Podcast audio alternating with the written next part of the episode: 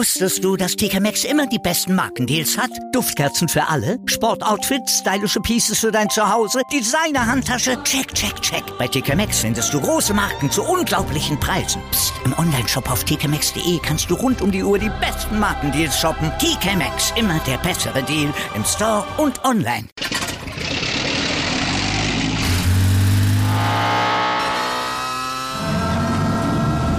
Von 0 auf 100. Aral feiert 100 Jahre mit über 100.000 Gewinnen. Zum Beispiel ein Jahr frei tanken. Jetzt ein Dankeschön, rubbellos zu jedem Einkauf. Alle Infos auf aral.de. Aral, alles super.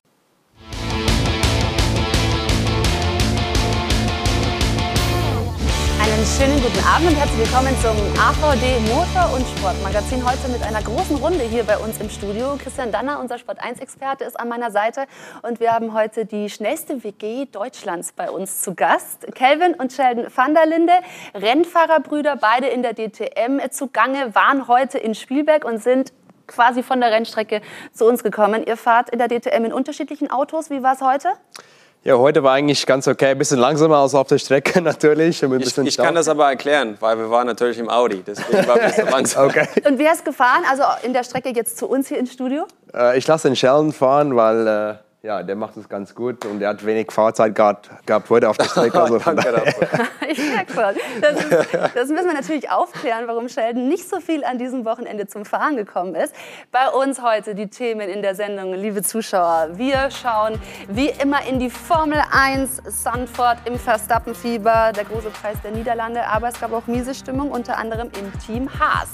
Außerdem, wie angesprochen, blicken wir in die DTM. Da hat dieser junge Mann, Liam Lawson, jubeln dürfen. Wie erging es unseren Gästen heute auf der Rennstrecke und was verbindet dieses Brüderpaar?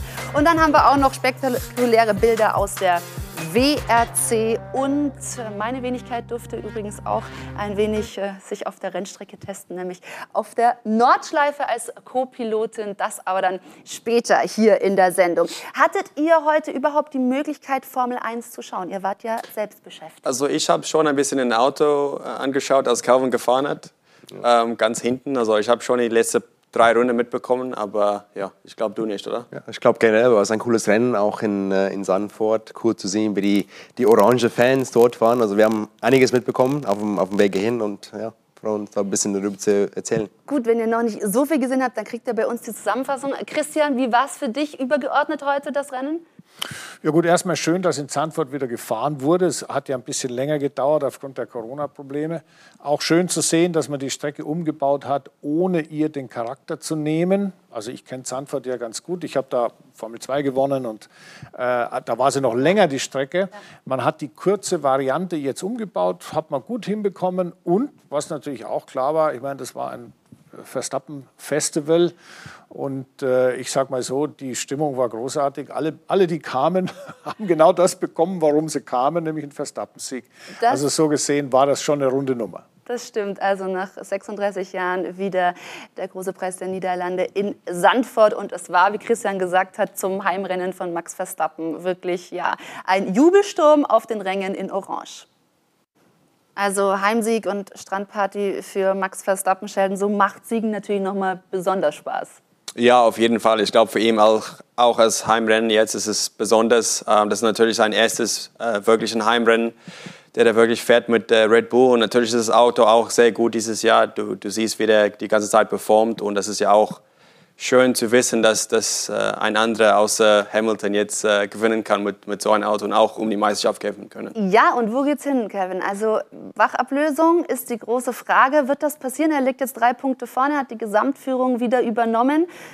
Wo siehst du ihn? Ich finde es gigantisch, dass wir also nach so viel Rennen immer noch nur drei Punkte zwischen die beiden haben. Ich finde es mega. Ich glaube ehrlich gesagt, dass Mercedes eine, eine strategische Vorteil haben im Vergleich zu Red Bull. Wenn du siehst, ich glaube, der, der Valtteri ist oft dabei, hat man heute auch gesehen, dass die ihn auch nutzen in den Strategiespiel. Der Perez war heute auch nicht wieder dabei und die Red Bull fehlen halt ein zweiter Fahrer, in, in, die da mitmischt. Und ich glaube, das, das könnte für Lewis ein, ein großer Vorteil werden sehr interessanter Aspekt, Christian, nehme ich dich mit rein. Wie viel Strategie ist eben zu diesem Zeitpunkt der Saison wichtig und wie gingen die heute auf? Weil für Mercedes ja dann nicht so, wie er hofft. Ja, also ganz grundsätzlich ist es so, wenn die Autos ungefähr gleich schnell sind und die Fahrer ungefähr gleich gut sind, dann kommt es sehr auf die Strategie an, speziell auf einer Strecke wie Zandvoort, die jetzt nach wie vor sehr eng ist ähm, Überholmanöver irgendwie hinzukriegen. Das muss man strategisch lösen. Die Strategie ist natürlich, und da hat der Kelvin recht, mit zwei Eisen im Feuer leichter zu machen als mit nur einem. Aber äh, es ist nicht so, dass die bei Red Bull da irgendwie das nicht könnten und dass der Perez da auch nicht, nicht, dass der zu langsam ist. Die haben das komplett verbaselt im Training. Die haben gedacht, es klappt und dann ist er halt hinten runtergefallen und dann war der Ofen aus und er war einfach äh, am Ende des Feldes, kam dann sehr gut wieder nach vorne, aber das nützt nichts. Du brauchst jemand, um den Gegner dazu zu zwingen, etwas zu tun, was er nicht tun will, aber er muss es machen, damit er seine Position behält oder zumindest keinen Nachteil erfährt. Mit anderen Worten, mhm. ich habe einen Bottas, den lasse ich jetzt länger draußen, weil ich weiß, irgendwann hat der Verstappen und der Hamilton den wieder eingeholt. Mhm. Und wenn er ihn dann einholt, muss er ihn überholen. Heißt also, der Hamilton kommt wieder näher bei diesem Überholmanöver. Das ist Strategie on track. Off-Track natürlich auch, da muss man viel rechnen können. Man braucht viele äh, Simulationstools, um vorherzuahnen, zu antizipieren, wo lande ich oder wo komme ich wieder raus oder wie kriege ich mein Auto, was da immer im Kreis fährt, vor das andere Auto, was genauso im Kreis fährt und bedauerlicherweise genauso schnell fährt. Das heißt, aber, heißt aber unterm Strich, warum ist es Mercedes dann heute nicht gut gelungen, mit der Strategie auch nach vorne zu kommen? Mhm. Natürlich überholen allein schon auf der Strecke schwierig. Also ich glaube, dass Mercedes hier in Zandvoort ein Auto hatte, was durchaus zum Sieg schnell genug war.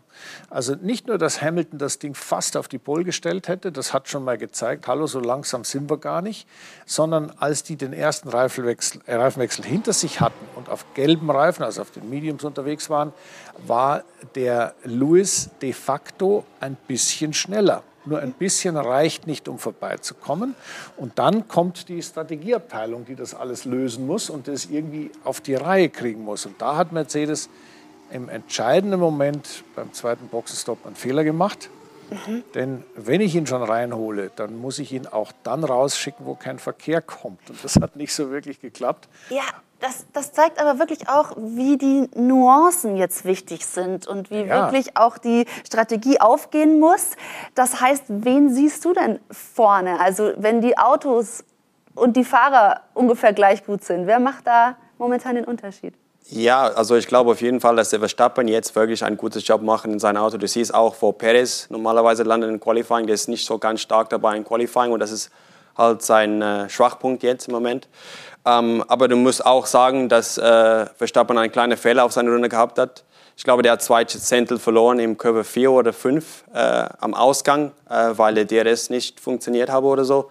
Also ich glaube schon, es, es, es hat mehr, mehr Zeit drin für Verstappen im Qualifying, aber vielleicht im Rennen war Mercedes ein bisschen stärker und, und da muss man sagen, dass äh, Mercedes immer ein gutes Rennauto hat, glaube ich. Kevin, wie ist das zu bewerten, dass äh, Valtteri Bottas mit den frischen Reifen sich direkt mal die schnellste Runde noch äh, krallt, obwohl ja Lewis Hamilton diesen extra Punkt auch gebraucht hätte und den sich dann ja auch zurückgeholt hat, aber allein im Team zeigt das sowas wie, ja, Bottas rechnet eben schon damit, dass er auch nicht mehr bleibt? Ich glaube schon. Ich glaube, äh, wenn ein Fahrer damit klar ist, dass er nächstes Jahr nicht mehr bei den Herstellern fährt, ist eigentlich klar, dass er jetzt beweisen will, dass er auch kann. Also ich glaube, der hat schon lang genug jetzt als Nummer zwei Fahrer rum, rumgefahren und der will jetzt auch zeigen, dass er es kann, wenn er die Möglichkeit hatten im gleichen Auto. Und ich, das hat heute auch wieder gezeigt. Und ähm, ich glaube, es wird oft das passieren dieses Jahr. Ich hoffe nicht, dass es halt im Titelkampf dann auch eine Rolle spielt. Ähm, ich glaube, da ist die Valtteri trotzdem noch äh, ich glaube, loyal genug an Mercedes, ähm, um das durchzuziehen bis zum Ende. Aber die kleinen Sachen wie Fastest Lab, da sieht man ganz klar, ähm, was da im Hintergrund passiert. Ja, genau, das will er sich dann schon noch holen. Also, das ist, was sich da vorne momentan tut. Und Sebastian Vettel, du meldest dich sehr gerne, Christian. Darf ich? Ja. Also, äh, ganz kurze Erklärung zu dem Thema, was du angeschnitten hast mit der schnellsten Runde am Ende des Rennens. Mhm. So was müssen wir unseren Zuschauern schon erklären. Was soll der ganze Quatsch? Denn äh, natürlich ist die schnellste Runde gibt einen Sonderpunkt. Also ein extra Punkt. Genau. Nachdem wir im Moment den Abstand haben vom ersten zum zweiten von drei Punkten, kann man sich vorstellen, da ist ein Punkt durchaus was wert. Nachdem das auch so weitergehen wird, wird dieses Thema schnellste Runde uns auch über die Saison weiter verfolgen. Jetzt ist die Frage, was haben die da gemacht? Natürlich möchte man die schnellste Runde fahren, so spät wie möglich im Rennen, weil das Auto leicht ist, hat weniger Benzin an Bord. Und natürlich muss man einen frischen Satz Reifen drauf machen, sonst klappt das nicht. Und deshalb hat Hamilton, der zudem gegen, gegen Rennende drei Runden vor Schluss, hatte der die schnellste Runde. Und jetzt hat Mercedes gesagt, wir müssen uns jetzt covern für den Fall, dass der Red Bull irgendwie den Verstappen da oder den, den Perez nochmal, der Perez war zweit hinten, aber den Verstappen nochmal losschickt und dass da noch was passiert. Und deswegen hat man dem Hamilton Platz schaffen müssen. Heißt, der Bottas musste erstmal an die Box.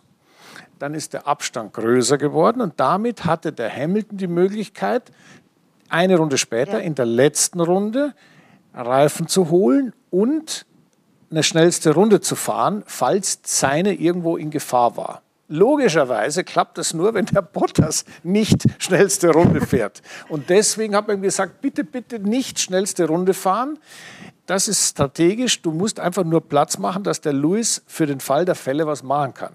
Da hat sich der Waldere gedacht, und da bin ich jetzt bei euch, äh, natürlich fährt der nicht mehr da nächstes Jahr. Also Leute hat gesagt, blas mal den Schuh, ich fahre jetzt so schnell wie es geht. Daraufhin musste der Hamilton Entschuldigung, noch auch noch mal ran. Und deswegen hat der dann am Schluss noch die schnellste Runde äh, logischerweise gefahren, weil er das auch sehr, sehr mit sehr, sehr viel Akkuratesse hinkriegt. Aber das ist natürlich alles Ärger, den du dir lieber sparen möchtest. Und äh, der Toto Wolf hat bestimmt ein paar Stirnfalten mehr, weil ja. solche Sachen braucht man ehrlich gesagt nicht im Team. Nicht und speziell, wie ich am Anfang gesagt habe, wenn es um so einen Punkt kann die Weltmeisterschaft. Der Niki hat mit einem halben Punkt Vorsprung gewonnen. Das kann schon alles sehr eng werden dieses Jahr. Ja, das, absolut. Entschuldige, ich muss das nur ein bisschen erklären. Das ist weil, wunderbar, dann äh, haben wir das dem Zuschauer noch mal so nahegebracht. Ja. ja, genau. Ähm, Fahrerwertung können wir uns da auch gleich noch mal anschauen, wie äh, eng das im Moment eben zugeht mit diesen drei Punkten. Und dann wollen wir, wenn wir schon beim Ärger sind, da haben wir es jetzt noch mal, also das ist echt enorm eng. Und äh, beim Ärger, genau, Sheldon, ich vergleiche es vielleicht mal, du kannst wahrscheinlich Sebastian Vettels Ärger nachvollziehen, weil es sein Wochenende war auch nicht so ideal, hatte noch einen Dreher drin, also auch viele, ja, ich will fast schon sagen, hat so ein bisschen Pech am Schuh. Wie siehst du das, wie er momentan mit dem Aston Martin performen kann? Ja, also wie du genau gesagt hast, das, ist, das passiert bei mir gerade genauso äh, wie bei Sebastian vor ein paar Rennen auch. Äh, Pech nach Pech, aber du musst halt äh, dich fokussieren, um einfach zu resetten, einfach wieder versuchen, in deinen Rhythmus wieder reinzukommen. Und äh, also meine Meinung ist, wenn du ein gutes Ergebnis haben, dann folgt alle danach. Ähm, und das ist für mich äh, wichtig. Ich glaube, sein Performance jetzt im Gegensatz zu Stroll war auch ganz gut.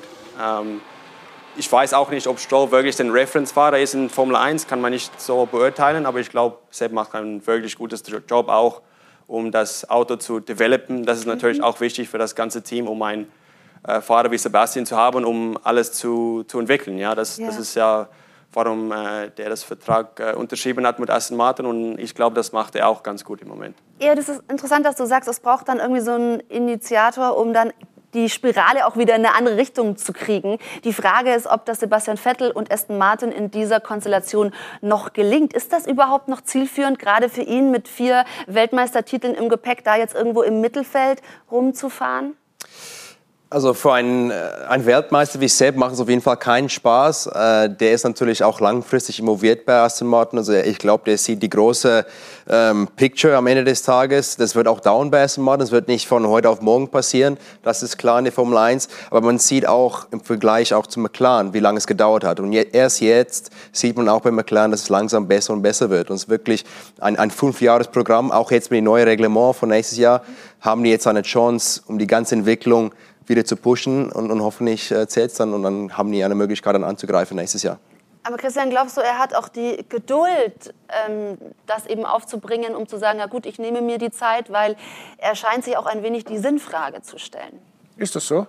Na, zumindest hat er auch schon andere Aktivitäten in den Vordergrund gestellt, die sich gar nicht so mit der Formel 1 decken und Wieso? es könnte auch sein. Das ist parallel. Parallel. Also ich, bin, ich bleibe da einfach gern bei den ganz normalen Themen des Tages. Er hat sich einen, ich gar keinen ganzen Dreher, einen halben Dreher äh, geleistet. Das war nicht sehr gut. Hätte man sich sparen können. Kann natürlich im Formel 1 immer wieder technische Gründe haben, gerade mit der, mit der äh, äh, Break-by-Wire-Geschichte, also wenn man bremst und dann hinten ein bisschen zu viel gebremst wird wegen der Energierekuperierung. Kann immer was schiefgehen, aber äh, nicht gut. Ähm, generell einfach den Sebastian betrachtet, ja, er, er, spinnt im Moment ein bisschen rum mit Bienenhotel und dem ganzen Quatsch. Ja, kann er gerne machen. Äh, mir würde er besser gefallen, wenn er sich auf die Formel 1 konzentriert, denn das ist der Job, den er zu erledigen hat. Und äh, Aston Martin war jetzt am Wochenende mal ganz klar nicht bei der Musik. Da gibt es andere Strecken, sind sie wieder besser. Frag mich nicht genau, woran das liegt, aber äh, die tappen manchmal schon immer noch in ein Setup hinein, wo es überhaupt nicht geht. Und da sieht man bei Sebastian dann eben ein Dreher nach dem anderen oder, ja. oder solche, ja, ich sage jetzt mal Fehler. Vielleicht ist es, wie gesagt, technisch. Kann man, das kann man von hier aus noch nicht beurteilen, aber äh, wie gesagt, mir würde er besser gefallen, wenn er das, den ganzen anderen Quatsch sein lässt und sich auf die Formel 1 konzentriert. Davon lebt er, das ist seine Sportart und sich um die Formel 1 kümmert, denn die braucht auch ein bisschen Fürsorge. Hat sie verdient, finde ich. Definitiv. Und beim Stichwort Dreher, da fällt mir unser nächstes Thema ein. Nikita Mazepin war eigentlich der Mann, der mit Drehern auf sich aufmerksam gemacht hat. Im Moment im Haas-Team macht man auch mit Sprüchen und Nicklichkeiten auf sich aufmerksam. Also Mick Schumacher, sehen wir mal, was er ähm, nach dem Qualifying gesagt hat. Ich weiß nicht ganz, was er, also Nikita, rum erzählt. Es war kein Grund, da ein Drama draus zu machen. Ich habe das Team gefragt, ob ich ihn überholen kann. Und ich habe dann das Okay bekommen und bin vorbeigefahren. Also es geht um die Szene, dass äh, im Qualifying eben äh, Mick Schumacher überholen wollte und Nikita, wie übrigens heute auch im Rennen, da rübergezogen hat, die Tür ein bisschen mhm. zumachen wollte. Jetzt darfst du, Christian, wir wollen uns vielleicht aber auch angucken, was äh, Mazepin geäußert hat, um ein wenig äh, ja, das so mal einzuordnen. Ich mag keine Leute, die frech sind und im Kampf um Platz 19 ihre wahre Natur zeigen. Solange ich in der Formel 1 fahre, werde ich das nicht tolerieren. So, Christian, jetzt kommst du und ich merke, ja. da ist doch ein bisschen Schärfe schon drin bei denen. Ja, ja, okay, gut. Also das, wir, wir dürfen zwei Szenen nicht miteinander verwechseln. Es geht erstens um das Thema, darf ich meinen Teamkollegen auf, auf dem Weg in die schnelle Runde im Qualifying überholen? Das, was wir heute gesehen haben, war im Rennen völlig andere Baustelle, geht um ganz andere Dinge. Da hat jedes Team eine Absprache, die da heißt, der ist vorne, der ist dahinter. Das ist deswegen so wichtig, weil man ja Abstand zum Vordermann braucht, um eine freie Runde fahren zu können, um die Reifen richtig aufzuwärmen, um sich selbst in die richtige Position zu bringen und so weiter.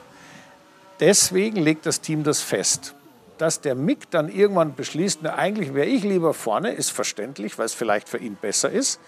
Aber dass das Team dann das nicht kommuniziert, ist ein Teamfehler und kein Fehler von Massepin. Wenn der sagt, ich bin vorne, ich bleibe vorne, so haben wir es ausgemacht, dann ist das sein gutes Recht. Qualifying. Ja. Jetzt kommen wir aufs Rennen. Völlig andere Situation. Mazepin äh, war vorne, Schumacher war dahinter, hat, war viel besser aus der letzten Kurve raus. Und das war eine Szene, muss ich ganz ehrlich sagen, also die war nicht sauber. Da muss man den Mazepin mal ordentlich bei den Löffeln packen. Auch hier funktioniert das folgendermaßen. Es war gefährlich, der hat den, den Schumacher abgedrängt. Ähm, das funktioniert wie folgt. Auf der einen Seite wird das natürlich vom guten alten armen Günther Steiner zu rögeln sein, vom Teamchef, mhm. der ja mit äh, ähm, seinen letztjährigen Fahrern schon permanent Ärger hatte, weil sich die praktisch jedes Rennen aber richtig ins Auto gefahren sind. Nicht nur so den einen abgedrängt, sondern da hat es richtig gekracht, weil sowohl der Grosjean als auch äh, äh, der, der Magnussen, da hat keiner nachgegeben. Das ist jetzt hier bei den zwei ein bisschen anders. Die zweite Variante ist, und Entschuldigung, ich muss das schon fertig erläutern, ist natürlich, dass die Stewards eingreifen. Denn es gibt einen Sporting Code bei der FIA, nach, an den man sich halten muss. Da müssen die zwei Burschen sich auch dran halten. Das ist das, der ethische Rahmen. Man darf sich nicht in die Karre fahren aus Absicht oder irgendwas Dummes machen. Wenn das verletzt wird, sind die Stewards gefragt und die können dann sagen, Herr Mazepin, kommen Sie mal her, was war denn das? Ja, die Option muss natürlich auch immer gewahrt werden. Allerdings, ihr seid auch mal zusammen im Team gefahren. Wie seid ihr da miteinander umgegangen? Also wenn man sich da so ein bisschen äh, die Sprüche um die Ohren haut, muss man das abkönnen oder geht das jetzt in dem Fall schon so ein bisschen in Richtung Zoff? Ja, also ich glaube auf jeden Fall, wir hatten das genau das Gleiche die letzten zwei Jahre äh, in DTM Class 1 haben wir es eigentlich auch gehabt, wo wir äh, so einen Release-Slot hat in Qualifying, äh, wo man das wirklich dran halten muss, weil jeder hat eine Zeit, wo der losfahren muss und du darfst nicht halt den Position ändern. Du musst immer in deiner Position bleiben und äh, das ist da für ein, für ein Reason. Ja? Äh, die, die macht das nicht nur für, für Spaß und so, aber äh, wenn man das wirklich nicht respektiert oder so, dann ist es schon ein, ein anderes Thema. Ähm, aber wir waren noch nicht, nicht äh, direkt äh, Teamkollege. Äh, vielleicht äh, zum Glück, weil ich dachte, ich denke, ich kann mir vorstellen, dass es äh, vielleicht... glaube ich. Äh, nee, aber ich glaube, das Thema da ist halt, du hast zwei junge Fahrer, die sind auf dem ähnlichen Speed. Ähm, und ganz klar, die beiden kämpfen um ihre Zukunft in, in der Formel 1. Und ich glaube, der Problem könnte eventuell auch wieder bei Mercedes kommen nächstes Jahr, wenn ein Russell für Hamilton eine Konkurrenz wird. Also das ist wirklich, das passiert nur in den Teams, wo die wirklich zwei Fahrer auf einem ähnlichen Level haben und da sieht man, das ist ein Klassiker, was so wirklich ist. Ist ein Klassiker, ja, wahrscheinlich. Jetzt ist es nur so, die beiden wissen auch schon, dass sie nächste Saison wieder zusammenfahren werden. Also die müssen sich natürlich dann auch irgendwie zusammenreißen. Auf der anderen Seite, es ist ja im Haas-Team auch so, dass du am meisten an deinem Teamkollegen gemessen wirst, weil so weit nach vorne kommst du nicht. Also wird das wahrscheinlich die beiden noch ein bisschen begleiten oder wie siehst du da auch gerade die Situation für Mick in seiner Rookie-Saison, in der er ja auch glänzen will? Ich glaube, für Gunther ist es jetzt wichtig erstmal, weil es das kann teuer werden. Weil wenn die sich da äh, Schaden am Auto äh, verursacht, dann ist natürlich für das Team das, das Schlimmste, was man haben kann. Vor allem, wenn man vor allem die langsamste Auto im Feld hat. Du willst einfach nur ankommen ohne Schaden und dann fahren die sich gegenseitig in die Karre ähm, Flügel ist kaputt und so weiter. Das ist nicht optimal. Und ich glaube, da muss der Günther über die beiden reden und es kann so nicht weitergehen, glaube ich. Ja, vielleicht ähm, gucken wir uns mal so ein bisschen die Sitzverteilungen auch an. Also das Haas-Cockpit, das ja schon besetzt ist, ist das jetzt für Mick ja, die einzige Option, die äh, ihm bleibt, um da Schritt für Schritt nach vorne zu gehen? Oder hättest du dir eher vorgestellt, er müsste gleich in der zweiten Saison wechseln?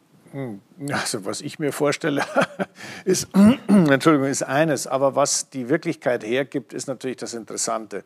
Ähm, ich äh, bin bis zu einem bestimmten Punkt natürlich auch abhängig davon, was man mir erzählt. Mit anderen Worten, es wurde offiziell erzählt, Mick fährt zwei Jahre bei Haas. Das hat sich vor einigen Wochen auf einmal ganz anders angehört. Da waren nämlich auf einmal Optionen möglich, dass er vielleicht doch bei Alfa Romeo fährt und so weiter und so weiter. Wenn ich das Management von Mick wäre, würde ich mich sehr, sehr schnell nach Alternativen umschauen, inwieweit das in die politische Großwetterlage passt. Mhm. Denn er ist ja ein Ferrari-Junior und da gibt es natürlich auch Ferrari-Befindlichkeiten. Ob die stark genug sind, ihn bei Haas zu behalten oder woanders hin zu positionieren, kann ich von meiner Warte aus nicht beurteilen. Die interessante Angelegenheit, die wir im Transfermarkt haben, ja. also die Silly Season, ja. die ja jetzt, sagen wir mal, schon so ein bisschen losging, ist, wenn wir mal davon ausgehen, dass der Russell auf jeden Fall bei Mercedes fährt und äh, ist natürlich erstmal, wo geht Bottas hin? Wo gibt es was zu fahren? Es gibt zwei freie Sauber. Die gibt es, mhm. hundertprozentig. Die sind absolut frei. Da kann jeder kann sich dort mal die, bewerben. Die Alfa Romeos, weil ja, ähm, das ist auch ganz interessant, weil ja Kimi Räikkönen mit seinen 41 Jahren aufhören wird. Mach du gerne mal weiter, dann will ich von euch auch noch ja. was von Kimi wissen, weil ich nehme an, diese Karriere habt auch ihr lange verfolgt. Ja, also äh, äh Giovinazzi, Kimi, beide raus. Heißt also, das ist natürlich ziemlich sexy Business, denn da will eigentlich jeder hin. Mhm. Ja, das zweite Auto, was, wo es noch einen Platz gibt, ist Williams. Da ist der gute Jost Capito, der uns ja in der vergangenen Sendung äh, erklärt hat, er hat also dermaßen viele Telefonanrufe und also jeder wird gern fahren bei ihm. Er hat eine große Auswahl. Jetzt ist die Frage, wo landet der Beste, der auf dem Transfermarkt ist? Das ist ganz klar Valtteri Bottas. Geht mhm. der zu Sauber oder geht er zu Williams. Da habe ich ein bisschen so eine Bauchgefühl, Meinung, was passieren kann. Ich kann mir den äh, Valtteri schon bei äh, Sauber vorstellen. Ja, das kann ich mir ganz gut vorstellen. Danach wird es dann richtig spannend, weil da gibt es natürlich ja, bestimmt zehn Namen, die da rumfliegen. So, und da, Da kann man natürlich gar nichts. ist es nämlich auch interessant, dass Namen da rumfliegen, die bei euch in der Rennserie in der DTM fahren. Zum Beispiel ein Alex Albon. Wie ist denn das überhaupt? Ist das Gesprächsthema auch unter den Fahrern? Silly Season, wer geht da jetzt, wer wird abgeworben und so? Ähm, also der Alex natürlich im Spiel, weil er schon mal die Erfahrung hat in Formel 1. Ich bin aber der Meinung, dass Alex schon seine Chance hatte. Ähm, und da ist natürlich, das sieht man auch in der DTM, dass der Liam auch äh, meistens vor ihn ankommt. Also äh, von daher, ich glaube, der Alex hatte seine Chance und dann gibt es andere Fahrer, die auch äh, im Spiel sind, zum Beispiel der Nick de Vries, die auch jetzt Formel E Meister geworden ist. Die verdienen auch ihren Chance und ähm, ja, ich sehe das nicht so, dass das der Alex da reinkommt, ehrlich gesagt. Interessant. Also ein, ein Liam Lawson fährt sich da ja gerade auch nach vorne und so. Wie ist das eigentlich? Ähm, ich stelle mir das auch ein bisschen schwierig vor, wenn man sieht, okay, gewissen Personen wird da vielleicht eine Tür geöffnet in Richtung Formel 1, anderen nicht. Gibt es da diesen Vergleichswert irgendwie? Ja, also du merkst es schon manchmal an der Fahrer, also die, die sind komplett konzentriert auf Formel 1. Äh, kannst du auch nachvollziehen, weil die hat natürlich ein Ziel und auch wo Albon jetzt raus aus der Formel 1 ist, ist sein Ziel klar, um wieder äh, reinzukommen. Und äh, ja, ich, ich kann mir vorstellen, dass, dass er nur ein Ding im Kopf hat und die gleiche auch bei Liam Lawson gerade äh, als ein Red Bull-Fahrer. Dein, sein Ziel ist natürlich, um ein Red Bull Cockpit zu bekommen. Und ob er jetzt in die nächsten paar Jahren das bekommt, weiß ich nicht. Aber du kannst schon sehen, dass die komplette Fokus auf Formel 1 liegt. Und äh, ich glaube, ich würde genau die gleiche machen, wenn ich in der Position wäre. Ähm, aber ja, manchmal kannst du eigentlich sagen, es ist ein bisschen unfair, weil wir kämpfen eigentlich gegeneinander auf der Strecke. Wir, wir, wir liefern auch genauso gut eine Performance ab, aber es ist halt, äh, ja, wenn du mit Formel anfängst, dann, ist du halt, dann bist du halt in der Lage, um Formel 1 zu fahren. Und wenn du mit Touring Cars anfängst, dann ist es halt äh, eine andere Sache mit äh, DTM und so weiter. Aber ich muss persönlich sagen, mein Ziel war nie, um Formel 1 zu fahren. Also ich bin froh in DTM. Ich habe eigentlich jetzt mein Ziel erreicht und äh, jetzt ist bei mir nur den, den Meisterschaft, die ich noch äh, auf dem Bucketlist Bucketlist Ja. Nur das, nicht mehr. Also nicht eine Longlist. Nee, also Formel 1, klar, wenn ich die Möglichkeit bekomme, um es zu fahren, würde ich nie Nein sagen, das ist ja klar, aber ich glaube, bei mir, ich bin schon 22 jetzt, du siehst jetzt, der Liam Lawson ist nur 19, also es wird alles nur jünger und jünger und wenn du nicht äh, mit 20 in der Formel 1 bist, wie der Verstappen zum Beispiel, dann ist es schon eigentlich zu spät, zu spät normalerweise. Also. Okay, was ist mit dir, Kevin? Du führst die Meisterschaft an. Es ist zwar deine Rookie-Saison, aber du bist mega stark. Ich bin viel zu alt. Wenn er Also- sagt, er ist zu alt, dann bin ich auf jeden Fall viel zu alt. Also Formel 1 ist da gar kein Thema mehr. Du, Es ist für mich kein Thema, ähm, war es ehrlich gesagt auch noch nie. Ähm, man sieht ja auch, dass der politische Spiel da wieder anfängt. Die Ex-Formel-1-Fahrer haben immer wieder diesen, die sind immer mit im Spiel und da kommen Namen wie ich, Sheldon oder der Marco Wittmann ist ja auch extrem talentiert, hat auch mal Formel 1 getestet. Der Renne ist auch sehr talentiert, aber du musst halt in diesem politischen ja, Spiel mitschwimmen und sonst ist halt keine Chance. Ja, da gehört natürlich sehr, sehr viel dazu. Das haben wir oft hier thematisiert, um dann wirklich da hochzukommen. Aber wir wollen natürlich noch viel mehr über euch erfahren, über eure ja, DTM-Saison, aber vor allem auch, ähm, ihr seid aus Südafrika, Rennfahrerbrüder. Es gibt so viel Interessantes noch mit euch zu besprechen. Das werden wir hier machen im AVD Motor- und Sportmagazin. Bleiben Sie bei uns.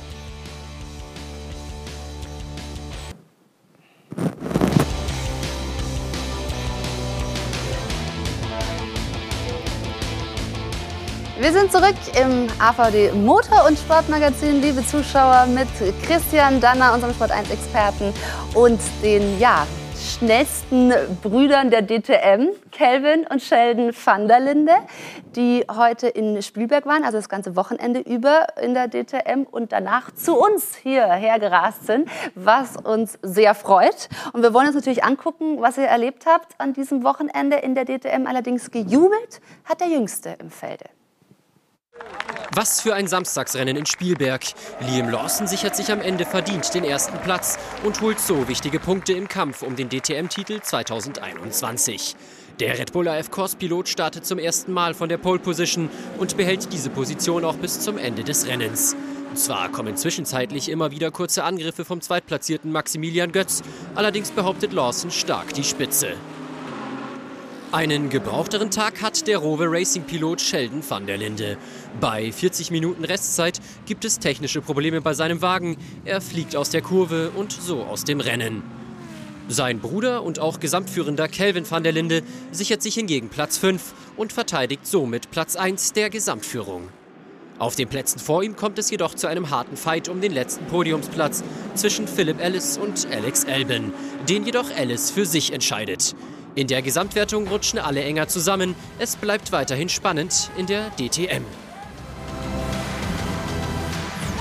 Das zehnte Saisonrennen der DTM-Saison 2021 mit Marco Wittmann auf der Pole im weißen Balkenhorst BMW mit der Startnummer 11. Er gewinnt den Start gegen Liam Lawson, der gestrige Sieger im Ferrari mit 25 Kilo Platzierungsgewicht im Auto.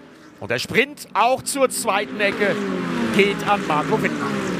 Im Vergleich zu gestern sehr diszipliniert das Feld in der ersten Runde, keine Berührungen oder Kollisionen.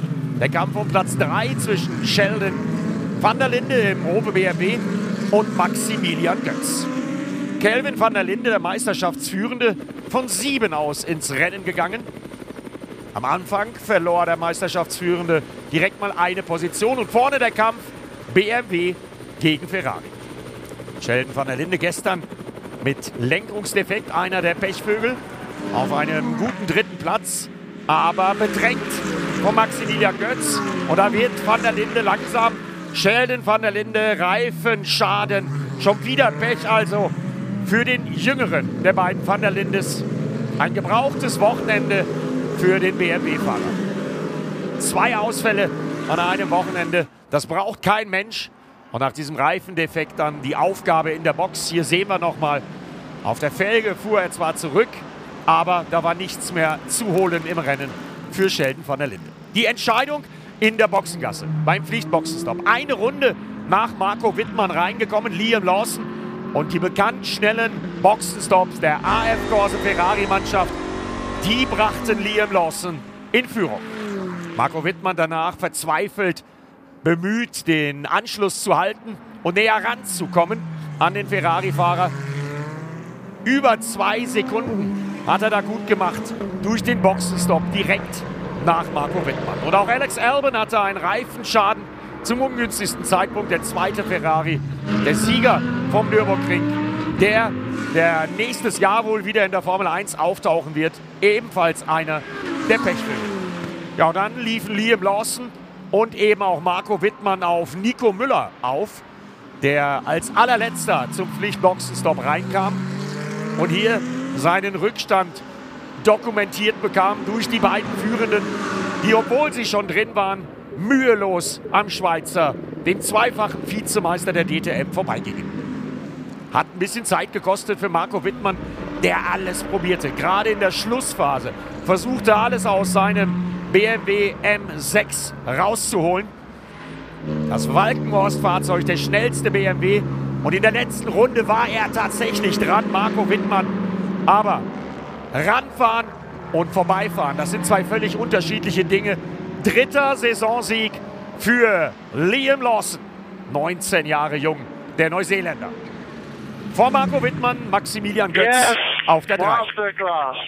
Fucking hell, that was great. Great race, Liam. Great race. Also, yes, der Jubel. Yes. Good job, really, really good job. Oh my god, that was close. Yeah, I, he was backing off and pushing again. I had no idea. I, I was maxed out, absolutely maxed out. Also nochmal auch die Bestätigung von Liam Lawson am Funk, wie eng das da war mit Marco Wittmann. Aber natürlich ein Traumwochenende und Liam Lawson macht die Meisterschaft wieder richtig, richtig spannend. Kelvin van der Linde lief am Ende auf dem sechsten Platz ein. Aber es ist eng im Championat. 147 Punkte nun Kelvin van der Linde vor Liam Lawson mit 135 und Maximilian Götz, dem heutigen Dritten, mit 131 Zählern. Die DTM bleibt richtig spannend. Ja, das ist natürlich großartig, wenn es so spannend bleibt. Allerdings, Calvin, natürlich, du möchtest die Gesamtführung behalten und heute oder an diesem Wochenende ein paar Punkte liegen lassen. Ähm, ärgert dich das jetzt oder sagst du, das ist alles noch safe? Also ich würde nicht sagen, dass wir die Punkte liegen lassen hätten. Ähm, wir wussten eigentlich, dass der Spielberg ein, ein schweres Wochenende wird für uns. Das war vom Anfang an ganz klar, dass wir da unsere Schwierigkeiten haben wird. Und ich glaube, wir haben das, diese Schadensbegrenzung gut gemanagt am Wochenende. Wenn man sieht, wo die, die anderen Audis und anderen V10-Motoren waren am Wochenende, haben wir es gut geklappt, glaube ich, am Ende. Okay, das ist richtig. Das liegt natürlich auch an der, an der Strecke. Das heißt, ähm, ihr habt das mit einkalkuliert dass es jetzt äh, auch mal ein bisschen das ist halt die neue Philosophie in BOP, also Balance of Performance, was jetzt in die neue DTM ist. Ähm, da hat verschiedene Autos die Strecken, wo sie gut sind und die Strecken, wo die vielleicht nicht so gut sind. Und natürlich bei dem Audi haben wir ein Auto, die extrem gut ist auf die Bremse und engen Kurven. Wir haben ein extrem gutes Balance, weil das, der Motor natürlich ganz hinten ist. Ähm, in Spielberg ist natürlich wichtig, wo die Turbomotoren, die profitieren natürlich davon mit den langen Geraden. Aus den engen Kurven haben die viel mehr Drehmoment als wir. Und dann ist es klar. Also da müssen wir wirklich dann an diesen Wochenenden schauen, dass wir die Besten daraus machen. Und ich glaube, das haben wir geschafft. Und Sheldon, du hast jetzt noch mal diesen langen Beitrag gesehen. War das jetzt schwierig, sich das noch mal anzugucken? Ja, auf jeden Fall. Ich meine, ich war beide Rennen eigentlich in der Top 5 gewesen und dann äh, so auszufallen mit einem Reifenschaden ist natürlich äh, sehr schade. Ähm, ich bin jetzt äh, P10 oder P11 in Meisterschaft, also das ist natürlich nicht mein Ziel. Äh, wenn du schaust, wo Marco gerade ist im, im Meisterschaft, ganz vorne und der Kevin natürlich mit Kelvin um die Meisterschaft. Also ich hätte gern auch äh, da vorne sein, ähm, aber leider hat es nicht geklappt. Dieses Jahr irgendwie habe ich so viel äh, Unglück gehabt in den letzten paar Rennen. Ähm, aber der Performance ist immer noch da, wir sind immer stark dabei. Wir müssen halt nur das, das Ergebnis jetzt einfahren und das ist natürlich unser Ziel, um äh, auf Einzelergebnisse jetzt zu fahren in den nächsten paar Rennen. Ja, nehmen wir den Christian gerne mit rein. Also die DTM immer spannend im Moment. Also auch gerade was den Meisterschaftskampf betrifft, nochmal so ein bisschen neue Brisanz reingekommen? Naja, gut, ich meine, äh, erstens mal würde mich interessieren, warum ging der Reifen kaputt? Äh, in der zweiten Rennen war es einfach so, ich glaube wegen äh, weniger Reifendruck. Okay, also Team. Also kein Kontakt mit Maxi Götz äh, ganz hinter mir, also nee, einfach. Okay. Also war zu wenig Druck, sollte man nicht machen. Also da, davon gehe ich aus. Davon gehe ich aus, aber ich bin nicht, nicht ganz nein, sicher, ob es so ist. Ganz, Entschuldigung, ich frage nur, ja, weil ja. Äh, auf einmal fliegt der Reifen. Ähm, dann zu dem Thema äh, Strecke Auto, das ist ganz normal. Es gibt äh, Strecken, äh, die der Charakteristik eines Autos eher entgegenkommen oder weniger gut. Das ist aber ganz normal und das ist ja auch schön, dass das so ist. Aber, darf man nicht ganz vergessen, es gibt auch Strecken, die dem einen oder anderen Fahrer ein bisschen besser entgegenkommen oder der dort vielleicht eine andere Performance hat. Und wenn man die beiden äh, Komponenten zusammenzählt, dann äh, gibt es eben äh, Strecken, wo auf einmal der eine das Pendel vorne hat und beim anderen äh, ist es eine andere Strecke. Ich finde in der DTM, und das kann man jetzt nach den Rennen, die wir gesehen haben, schon klar sagen, dass man eine ganz fantastische Balance gefunden hat, um die Autos in der Performance aneinander anzugleichen. Mhm. Ähm, natürlich immer, wenn man einen kleinen Nachteil spürt, beschwert man sich, das ist ganz normal, also das würde ich auch machen. Aber ich finde, äh, das hat man sehr gut gelöst und das hat die ITR letztendlich mit ihren Partnern gut in den Griff bekommen. Und das wird gegen Ende der Meisterschaft, ist da natürlich ein Potenzial äh, der ultimativen Beschwerdepolitik dabei, weil natürlich jeder am Ende der Meisterschaft ein Auto haben möchte, was eben so eingestuft ist, dass er an der Strecke, wo er gut ist, auch was rausholen kann damit. Verstehe ich ja auch vollkommen. Aber da muss man sehr abgeklärt sein. Man muss dort ich sag mal, sehr zahlenbasiert und faktenbasiert damit umgehen. Und das machen die, finde ich, im, im Moment eigentlich sehr gut, sodass wir eine schöne Mischung haben, nicht nur was den Meisterschaftsstand angeht, sondern auch von Rennen zu Rennen. Äh, das klappt eigentlich ganz gut. Dann schauen wir uns gemeinsam den Meisterschaftsstand am besten auch mal an. Also wir sehen unseren Studiogast Kelvin van der Linde ganz oben mit seinen 147 Punkten. Dieser Liam Lawson, der hängt dir im Nacken mit seinen zwei Siegen jetzt. Machst du dir da Sorgen? Also ich versuche jetzt immer noch cool zu bleiben. Du musst wirklich in, in den Format, wie es jetzt ist, jeden Rennen einzeln zu nehmen und versuchen, jedes Ergebnis so zu nehmen, wie, wie du kannst. Also das hat der ähm, ganz kurz angesprochen. Es ist, die Rennen, wo du halt schwach bist, musst du gut punkten und da kannst du die Meisterschaft gewinnen. Ich glaube, die Rennen, wo du, wo du stark bist und wo du gewinnen kannst, das musst du mitnehmen. Aber die, die Platz 5 und die Platz 6, die du mit nach, nach Hause nehmen kannst auf einen Tag, wo du gar nicht konkurrenzfähig bist, das sind die wichtigen Tage. Und äh, das, das glaube ich, wird sich dann zeigen am Ende des Jahres. Und wie ist es bei euch beiden? Ihr habt jetzt auch die Fahrt hierher verbracht. Also wenn dann so ein Wochenende für dich irgendwie ein bisschen frustrierend verlaufen ist, wie baut ihr euch dann auch gegenseitig auf? Ja, also ich finde es gut, dass ich mit Calvin jetzt wohne, seit drei oder vier Jahren in Kempten. Wir wohnen natürlich im Allgäu, ganz im Süden. Also das, das hilft noch äh, natürlich ein bisschen, ähm, dass, dass nach so einem Wochenende, dass wir eigentlich äh, abschalten können und dass dass wir einander motivieren kann, wenn es nicht so ganz gut läuft. Äh, das, das finde ich auch ganz wichtig, weil wenn du halt so alleine zu Hause sitzen oder so, dann bringt es ja auch nichts, äh, um, ja. um auf das nächste Wochenende zu konzentrieren und einfach Dinge zu machen, die deinen Kopf halt wegnehmen von Motorsport. Allerdings, man kann ja auch dazu sagen, das nächste Rennen dann in Assen, das ist wahrscheinlich eins, auf das du dich ja, ganz besonders Fall. freust. Auf jeden Fall. Ich meine, Red Bull Ring war eigentlich für uns unsere Lieblingsstrecke, sage ich mal, als, als M6, äh, weil wir hatten immer gute Topspeed. Also von, von dem her war es eigentlich unsere beste Strecke. Aber ich glaube, Essen wird auch normalerweise gut für uns. Ähm, da habe ich letztes Jahr mein erstes DTM-Rennen gewonnen, genau. natürlich äh, von, von ganz hinten. Also ich freue mich riesig, wieder zurückzugehen. Ich habe äh, gute Erinnerungen von letztes Jahr und äh, ja, hoffentlich äh, können wir das wieder nach. Du musst mir ein paar Tipps geben, weil ich war noch nie in Assen, also von daher. Ja, unbedingt. Das hilft jetzt so ein bisschen. Ich kann dir nur Tipps geben im Regen, weil da habe ich gewonnen. Das, das könnte ja sein. Ja. ja. genau. Also ich hoffe natürlich. Äh, das, das war mein Schlüssel zum Erfolg letztes Jahr. War, war das Regen natürlich und äh, ja, freue mich auf dieses Jahr wieder natürlich. War das für dich denn seltsam, dass dein kleiner Bruder dann zuerst in der DTM landet und zuerst einen DTM-Rennsieg einfährt? Äh, das, das war schon hart. Ähm, also klar habe ich ihn supportet, war mega happy. Ich und meine Eltern haben ihn wirklich äh, gepusht und versuchen zu helfen, wo wir könnten. Ähm, aber klar, wenn du halt die ältere Brüder bist, du hast genau die gleichen Ziele und du wirst auch versuchen, da reinzukommen. Die ITM war für mich das Große. Ich hatte nie über Formel 1 geträumt. Äh, ich war auch in die Support-Serie, in den Sirocco Cup damals, war mit der DTM unterwegs, habe alle den Fahrer gesehen und es war wirklich so ein eine Ziel.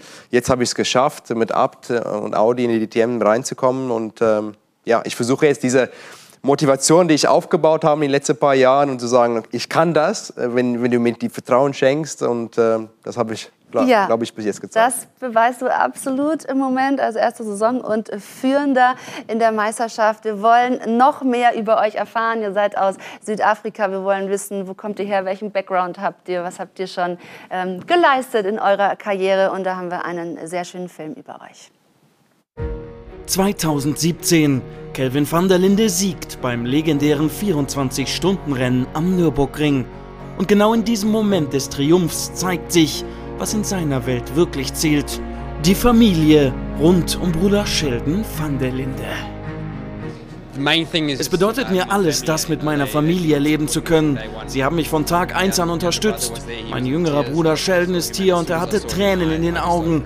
Da musste ich auch sofort anfangen zu weinen, denn wir beide sind uns sehr nah. Wir leben das Racing und wissen, was es dem anderen bedeutet.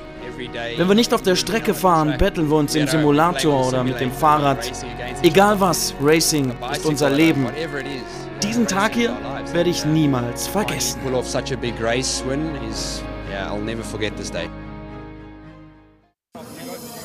Vier Jahre später, im Jahre 2021, stehen sich beide in der DTM gegenüber. Im dritten Rennen am Lausitzring fahren sie im Qualifying bereits auf die Plätze 1 und 2. Yes! Wir sind Racer und wir, wir kämpfen gegeneinander, ähm, aber ich bin mir sicher, dass wir keinen Blödsinn machen. Zumindest nicht auf der Strecke. Zu viel haben sie riskiert, zu viel erlebt. Gerade hier in Südafrika, wo die Reise der beiden Brüder beginnt. Jedes Wochenende waren sie hier an der Go-Kart-Strecke. Da hinten hatten wir sogar unseren eigenen Trailer. Manchmal sind wir hier sogar samstags und Sonntag hergekommen. Die ganze Familie war da. Wir haben Sandwiches gemacht. Ja, so ging alles los. Die Vanderlindes sind eine Motorsportfamilie. Schon Vater und Großvater haben Benzin im Blut. Doch in Zeiten, wo Budgets über Cockpits entscheiden, ist das noch lange kein Freibrief zur Rennfahrerkarriere. Kelvin ist drei Jahre älter als ich. Sobald er Go-Kart gefahren ist, wollte ich das auch. Seitdem wollte ich ihn immer schlagen. Wir hatten immer eine gesunde Rivalität, machen uns gegenseitig dadurch aber nur besser. So geht es Schritt für Schritt weiter voran für die Van der Lindes, für Kelvin zunächst im Polo Cup Südafrika mit klarer Mission. Jedes Jahr eine neue Serie. Los ging's im Polo Cup, den ich 2012 gewonnen habe. Danach ging's nach Europa zum Scirocco Cup.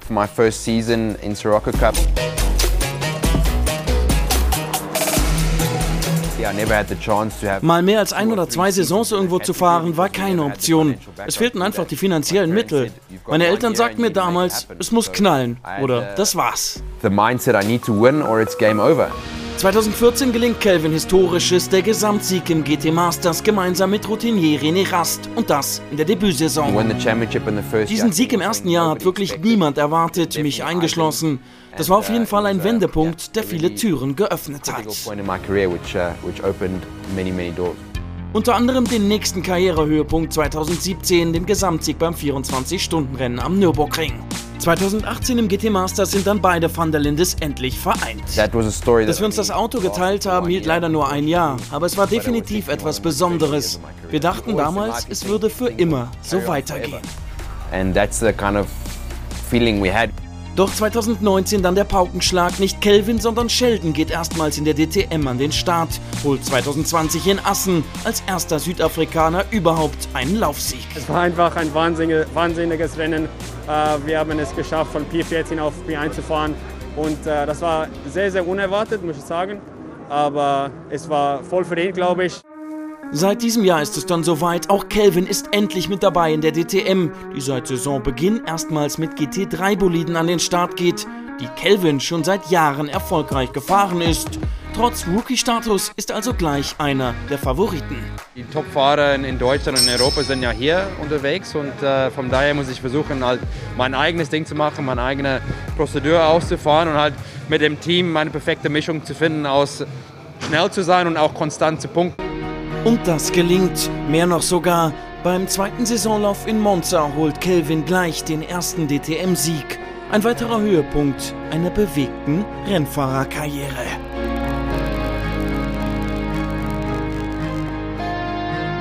Wir haben die letzten drei Jahre auf diesen Tag gewartet, auf, auf den Tag gearbeitet. Da gab es natürlich viele Höhen und Tiefen äh, in der Zeit und ja, mit dem Support von, von meiner ganzen Crew, meinem Management, meiner Familie, meine Freunde haben wir es geschafft. Die Familie, das, was es ausmacht, es stark macht. Das Brüderpaar van der Linde. Ja, eine absolute Bereicherung für den Motorsport. Und schön, dass ihr heute hier seid bei uns im AVD Motor- und Sportmagazin. Also die Familie, großer Rückhalt, großer Zusammenhalt. Welche Rolle spielt da Motorsport bei euch? Dreht sich alles um Motorsport in der kompletten Familie? Ja, also ich glaube, wir haben wirklich damit aufgewachsen. Mein, mein Großvater und meine Eltern hat, hat äh, das auch gemacht, mein Onkel. Also jeder wirklich in der Familie hat alles äh, im, im Motorsport gemacht. Also das war uns eigentlich schon seit sechs Jahren alt klar, dass wir das auch äh, machen möchten. Und äh, dann haben wir es äh, natürlich durch, durchgezogen, aber das war nicht einfach. Ja. Wir haben ich glaube, im, also ich zumindest in 2016 habe ich mein erstes Move nach Deutschland gemacht und natürlich äh, lässt du den Eltern zu Hause. Und es ist ja, du kennst keine, du kannst nicht Deutsch reden, also es war wirklich nicht einfach, aber jetzt sind wir hier, äh, drei oder vier Jahre später und äh, wir können schon Deutsch reden. Ich wollte sagen, in einer deutschen Talkshow, also genau. wirklich Hut ab. Dieser Schritt nach Europa, war der notwendig für die sportliche Entwicklung? Also da gab es kein, keine andere Option und wie schwer war das damals für dich?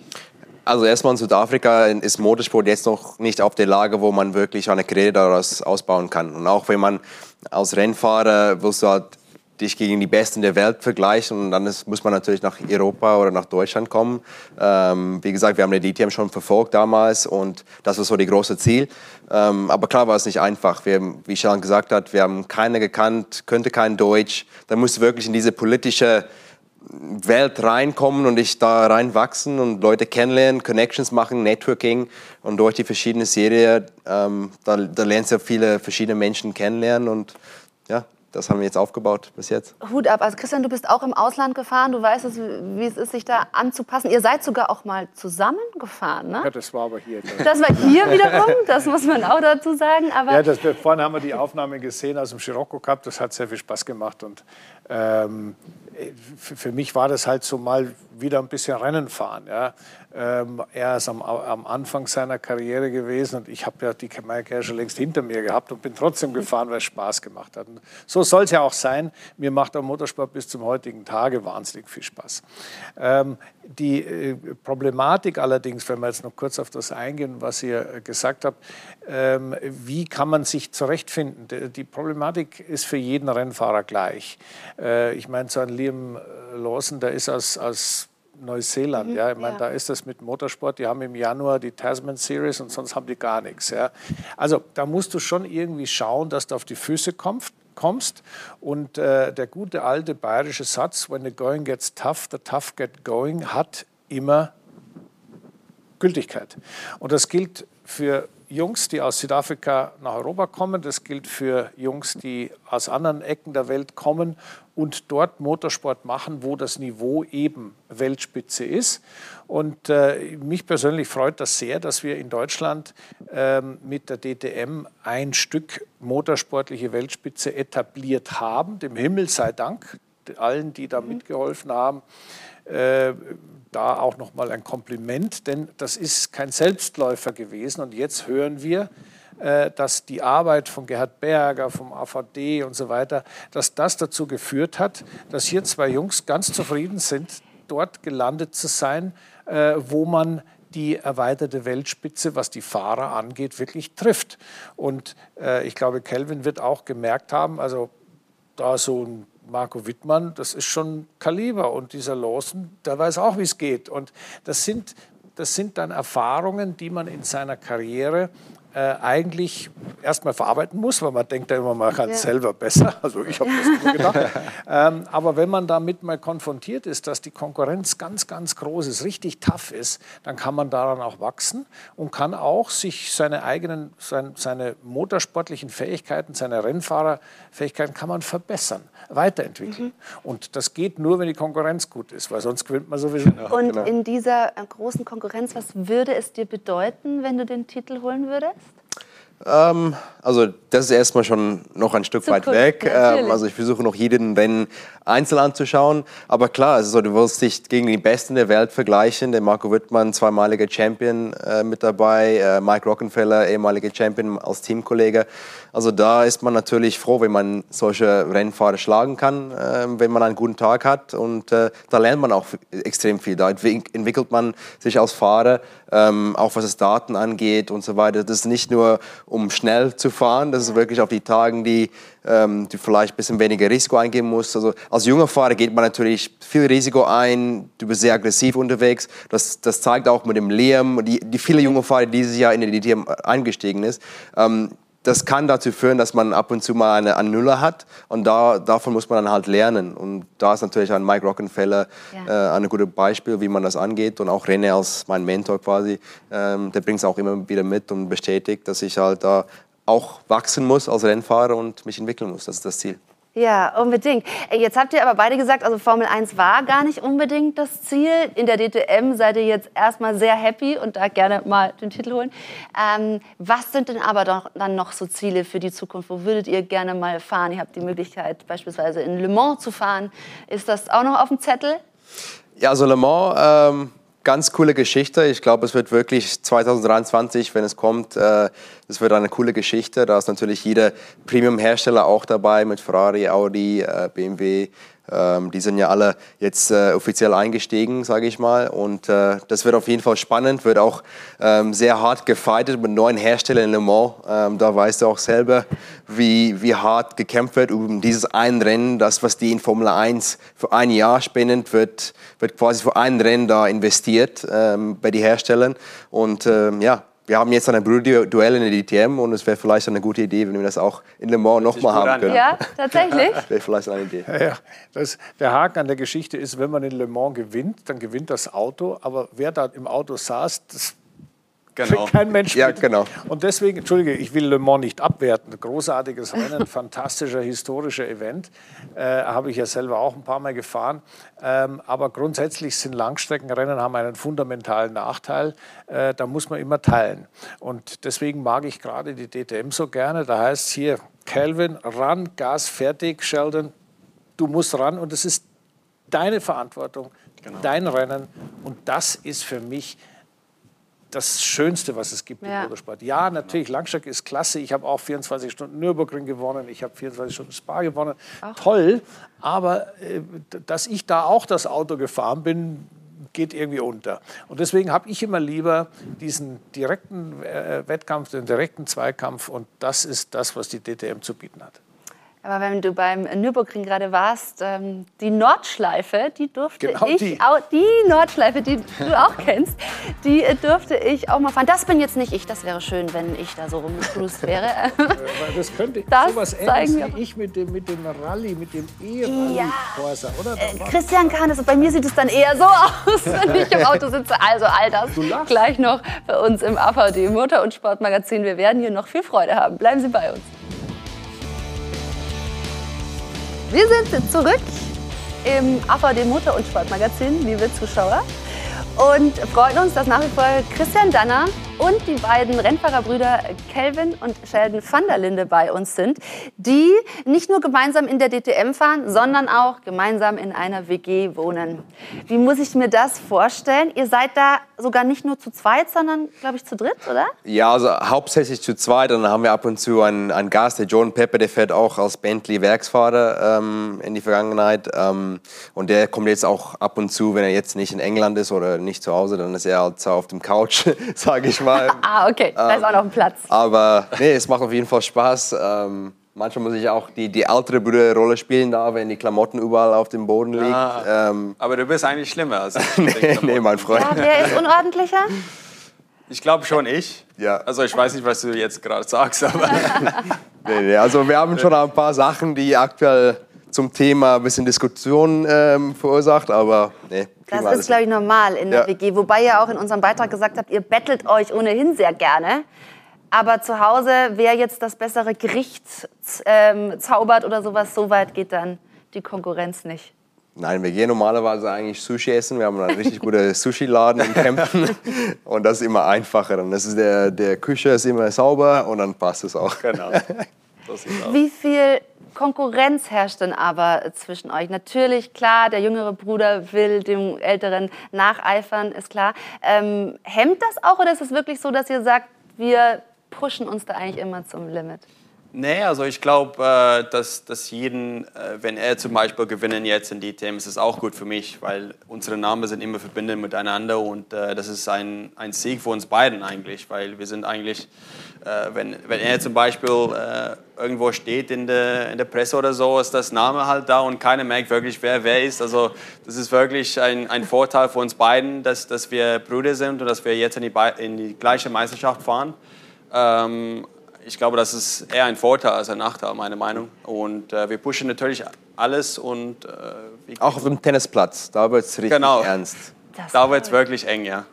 Okay, verstehe. Aber ich finde es gerade total interessant, dass ihr sagt, das ist eigentlich ein Vorteil. Also wenn ihr verwechselt werdet, vielleicht sogar noch.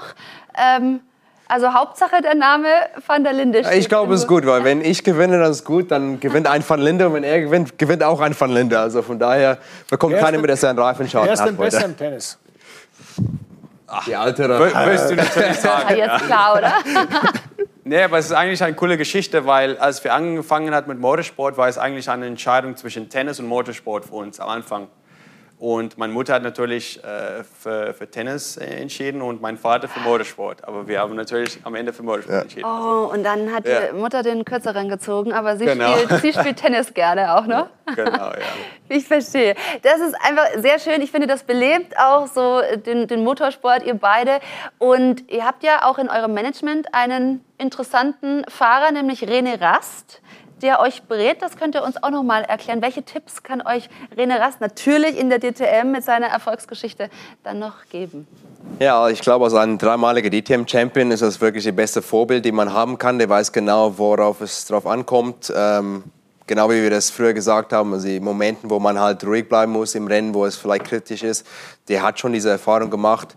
Ähm, aber nicht nur auf der Strecke, sondern auch neben der Strecke, was die, die Presse angeht. Wer, wenn man vertrauen kann, sage ich mal so, in die Presse, das ist ja auch ein wichtiger Teil, die ich halt ich erlebe auch da viel aktuell in der DTM. Da, da mache ich auch ab und zu meine Fehler. Äh.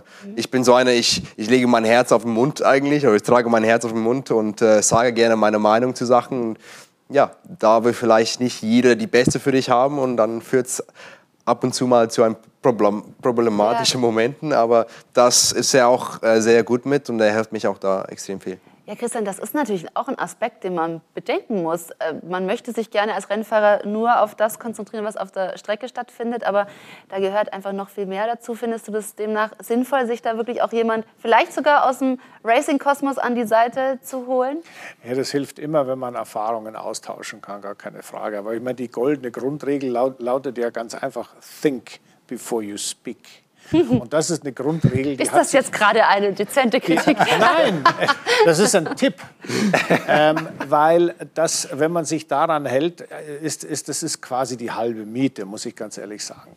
Ähm, es ist der Umgang mit der Öffentlichkeit, äh, ob das jetzt die Presse ist oder ob das andere äh, Fans oder Leute sind, die Interesse haben an einem Rennfahrer, ist natürlich, je exponierter man unterwegs ist, desto schwieriger und desto deutlicher wird das spürbar.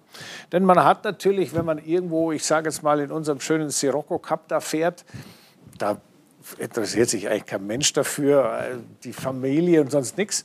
Aber wenn man dann mal DTM fährt, ist man schon ein bisschen im Blick der Öffentlichkeit. Und da muss man eben auch lernen, wie man mit diesem Thema umgeht, wie man sich artikuliert, was man sagt, wie man spricht, was man auch inhaltlich von sich gibt. Und da ist es halt ganz schwierig, die Mischung zu finden zwischen ich bin normal, natürlich, emotional und ich hau dem Gegner die Keule über den Schädel. Ja? Da muss man den ja. richtigen Mittelweg finden. Aber das gehört zum Rennfahrer-Dasein dazu.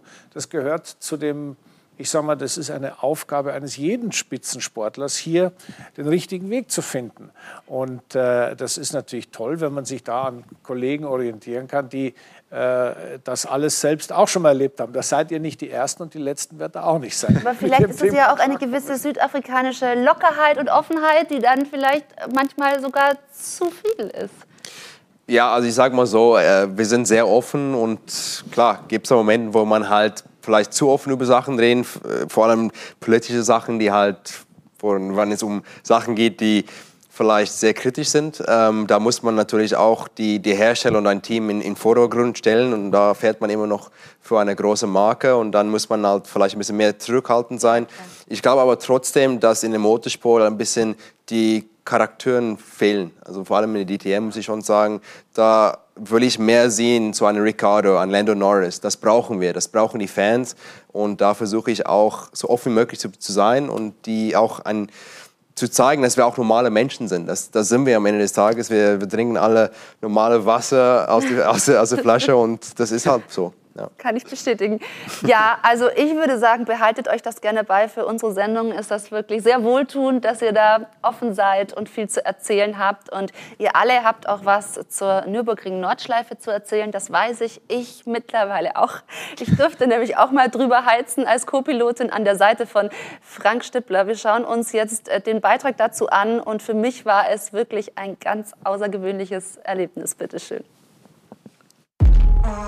Sie ist für jeden Rennfahrer die absolute Königsdisziplin. Sie ist Mythos, geschichtsträchtig und einzigartig. Die Nürburgring Nordschleife.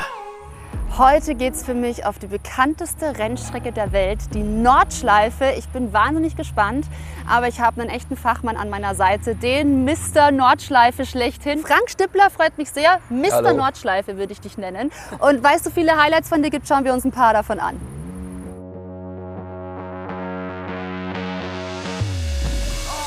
Frank Stippler, einer, der die Nordschleife kennt wie seine Westentasche. Die grüne Hölle ist sein Revier in dem er beim 24-Stunden-Rennen gleich zweimal triumphiert. 2012 das erste Mal im Audi R8 LMS Ultra. Ein historischer Erfolg, denn es ist der erste Gesamtsieg für Audi überhaupt.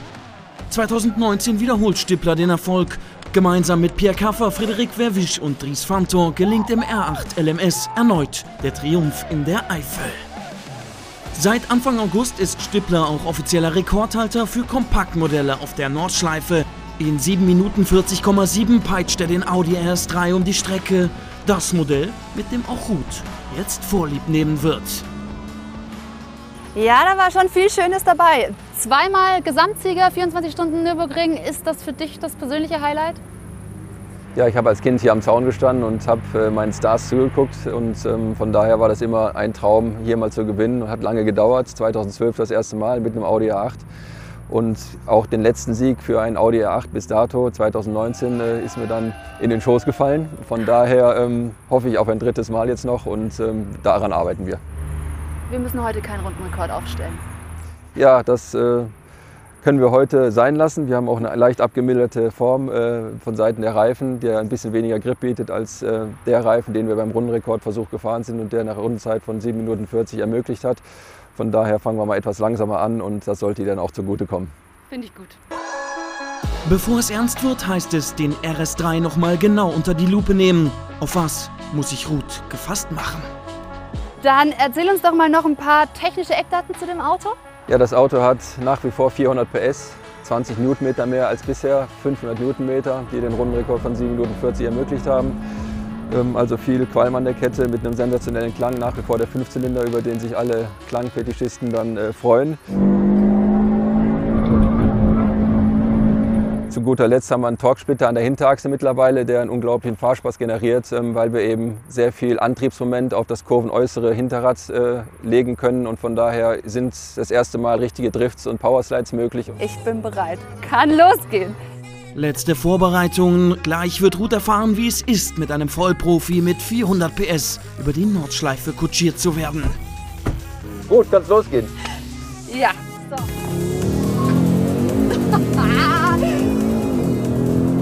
Mega. Wir sind hier schon voll auf dem Überholmodus. Oh, ja echt. Ein absoluter Adrenalinkick für Ruth, vor allem wenn der Fünfzylinder einmal in den Drift-Modus kommt. Laut Audi sind hier bis zu 1750 Newtonmeter pro Rad möglich.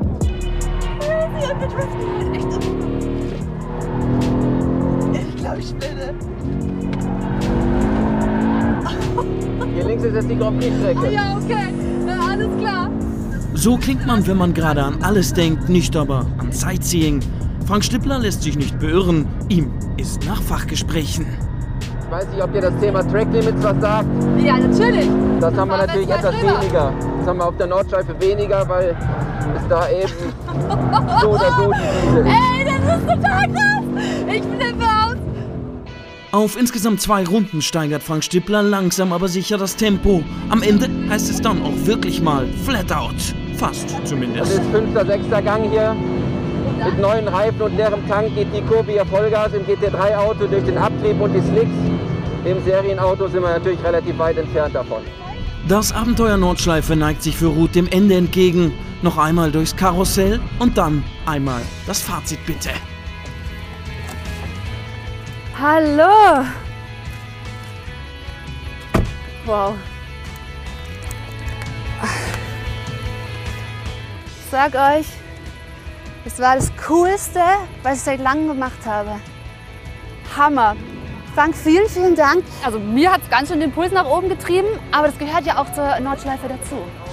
Ja, zum einen ist das natürlich dem Torksplitter geschuldet, äh, dass man mit dem Auto jetzt querfahren kann. Zum anderen aber auch der Nordschleife mit den ganzen Bodenwellen. Da haben alle äh, Fahrzeuge ein bisschen die Tendenz zu tanzen und ähm, von dem her ist das Rundstreckenfahren auf der Nordschleife dem, dem Rallyefahren am nächsten und das macht das für mich persönlich so attraktiv.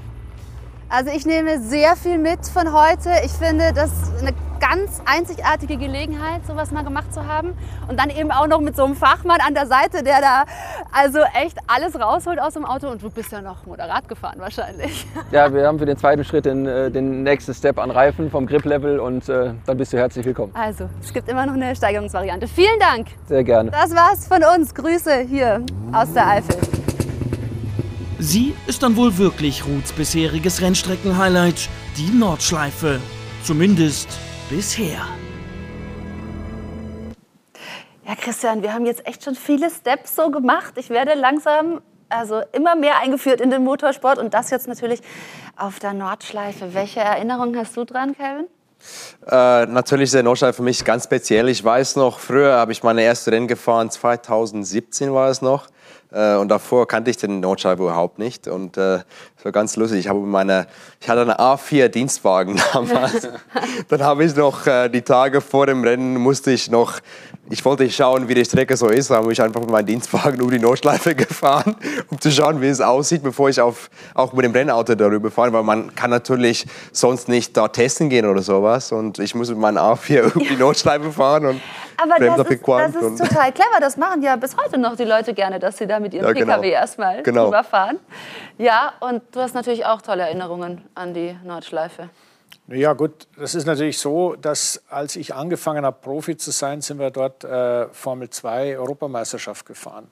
Und das war natürlich dann schon ein bisschen grenzwertig, und, äh, weil die Autos halt wahnsinnig schnell waren. Also die waren sehr schnell. Also ich bin Rundrekord gefahren, dort 6 Minuten 26. Das war, mit, muss man sich vorstellen, mit einem 2-Liter-Auto. Ja, also der hatte 320 PS wenig Flügel, also ein Wingcar, aber wenig Flügel, heißt also wenig Luftwiderstand. Und da kann ich mich an, Teils, an Details erinnern, äh, was man da alles mit Vollgas fahren konnte. Das würde ich heute, glaube ich, nicht mehr machen. Aber es ging. Und das, meine, der Durchschnitt, Durchschnittsgeschwindigkeit damals war 197. Ich meine, das muss man sich vorstellen, für so ein kleines Auto war das ziemlich gut. Und ähm, der Rekord besteht immer noch, weil man das seitdem nicht mehr fahren darf mit dem Formelauto. Aber äh, die Nürburgring-Nordschleife ist mir natürlich immer geblieben. Ich bin dort DTM gefahren mit Alfa Romeo. Dort sind wir richtige DTM-Rennen gefahren um die Nordschleife. Also das war nicht nur so ein bisschen Langstrecke, sondern richtig kurz, jetzt gib ihm, sonst geht nichts mehr vorwärts. Und ich habe auch 24 Stunden gewonnen. Also ich kenne mich da ganz gut aus äh, am Nürburgring und ich habe ähm, das ist vielleicht das Entscheidende, ich habe immer einen großen Respekt gehabt vor der Strecke. Ich bin nie da losgefahren und habe gedacht, ach, jetzt fahre ich halt mal zwei Runden. Ich war immer die ersten zwei Runden bewusst vorsichtig, bewusst langsam und das war, hat sich immer ausgezahlt, weil bis man den Rhythmus bei den Geschwindigkeiten und bei der Streckenführung wieder findet, das kann man nicht einfach so abrufen. Absolut. Da muss man immer ein bisschen braucht man ein bisschen, bis das, das kann ich sehr, sehr gut nachvollziehen, Christian. Den Respekt habe ich auch vor dieser Strecke. Also tolles Erlebnis. Und wir wollen uns jetzt noch mit der WRC befassen, denn ähm, wir haben ja schon in der Formel 1 darüber gesprochen, Heimrennen für Max Verstappen, auch in der WRC werden die Rennen immer gerne auch dorthin verlagert, wo eben auch Fahrer heimisch sind. Die Frage ist nur, ist das wirklich extra Motivation oder extra Druck?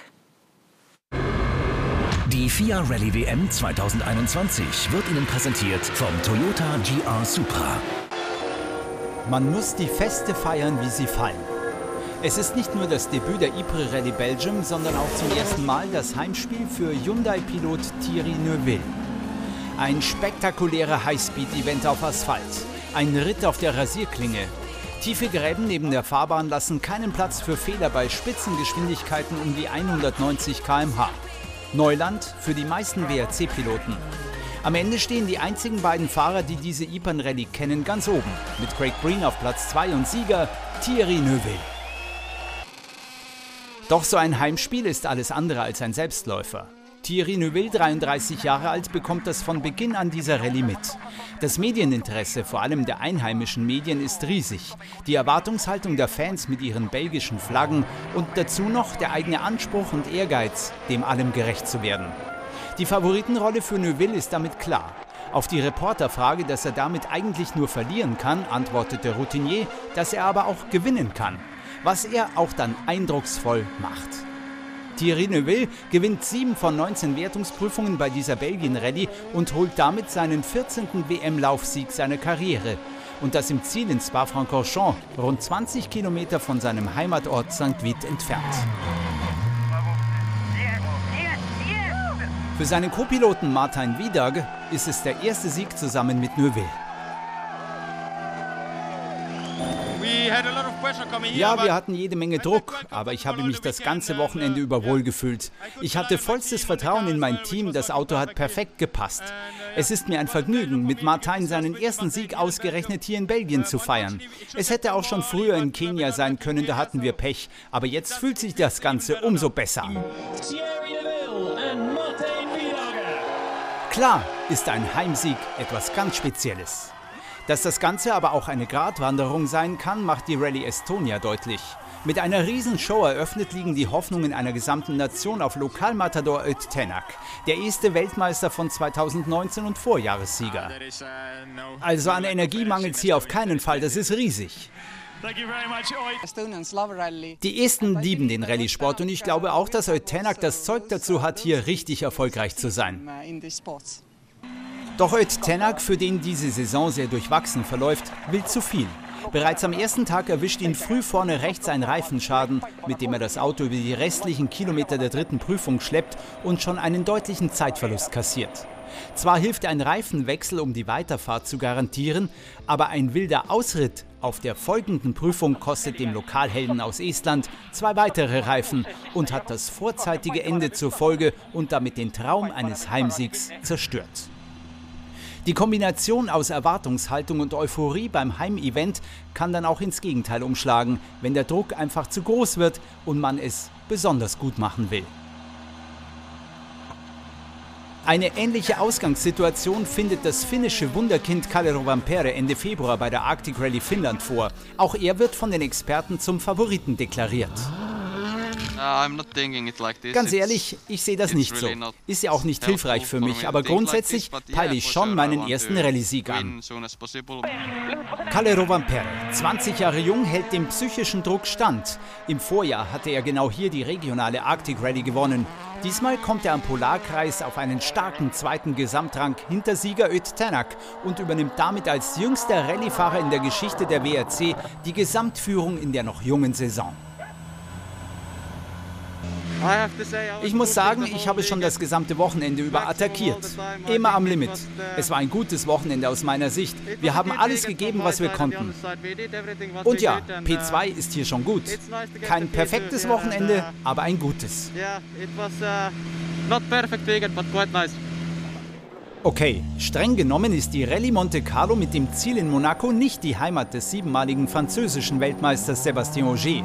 Aber weil seit 2014 im französischen Gap, dem Geburtsort von Auger, gestartet wird, ist es doch irgendwie sein Heimspiel. Die Monte 2021 ist schon speziell, pandemiebedingt.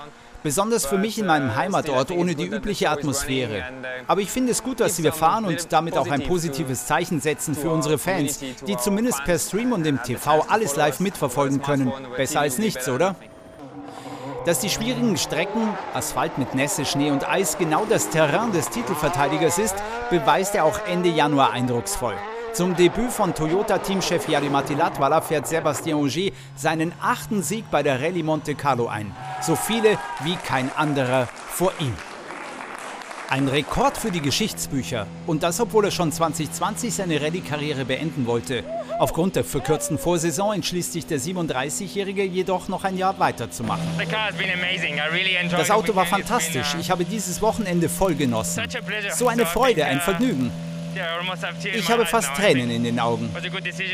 War doch eine gute Entscheidung, noch ein Jahr dran zu hängen. Das Team ist auch einfach toll. Ein riesen Dankeschön an alle und willkommen als Teamchef Yarimati mit dem Debütsieg stark. Ich bin überglücklich.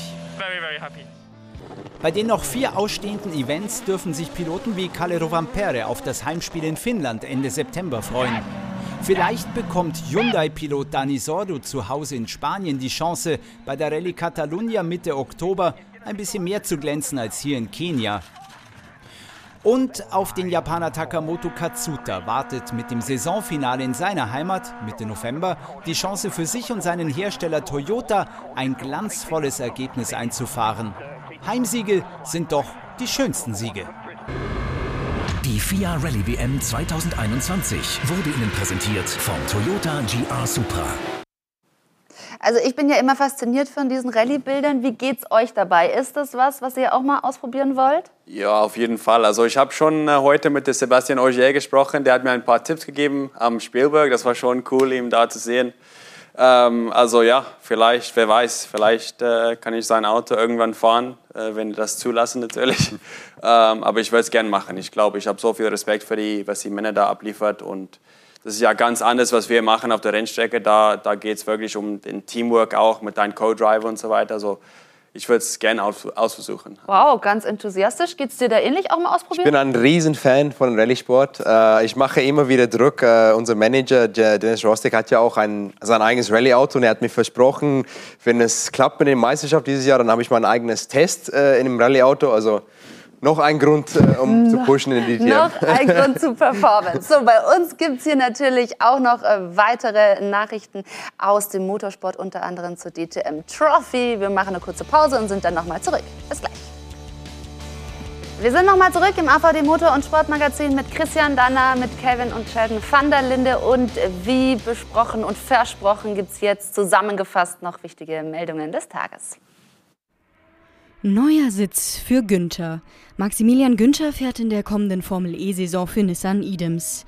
Nach dem Ausstieg von BMW aus der Formel E musste sich der 24-Jährige einen neuen Rennstall suchen. In der kommenden Saison fährt Günther nun an der Seite von Sebastian Buemi. Ich bin sehr stolz darauf, Teil der Nissan Idems Familie zu werden. Das Team hat große Ambitionen in der FIA Formula E World Championship und ich bin hochmotiviert zum Erfolg dieses Projekts beizutragen, so Günther. Autonomes Fahren bei der DTM auf neuem Level. DTM und Scheffler präsentieren beim Rennen am Red Bull Ring den DTM Electric Remote Run. Den 4,3 Kilometer langen Kurs fuhr das Auto ohne, dass ein Fahrer im Wagen saß. Gesteuert wurde das Fahrzeug aus 82 Kilometern Entfernung von DTM-Champion Tim Heinemann. Scheffler demonstriert mit seinem DTM Electric Remote Run somit ein neues, innovatives Projekt des Motorsports. Elemente des autonomen Fahrens könnten wohl unter anderem die Sicherheit während der Safety-Car-Phasen erhöhen. Green übernimmt Gesamtführung. Ben Green sichert sich nach dem Rennwochenende in Spielberg die Tabellenführung in der DTM Trophy.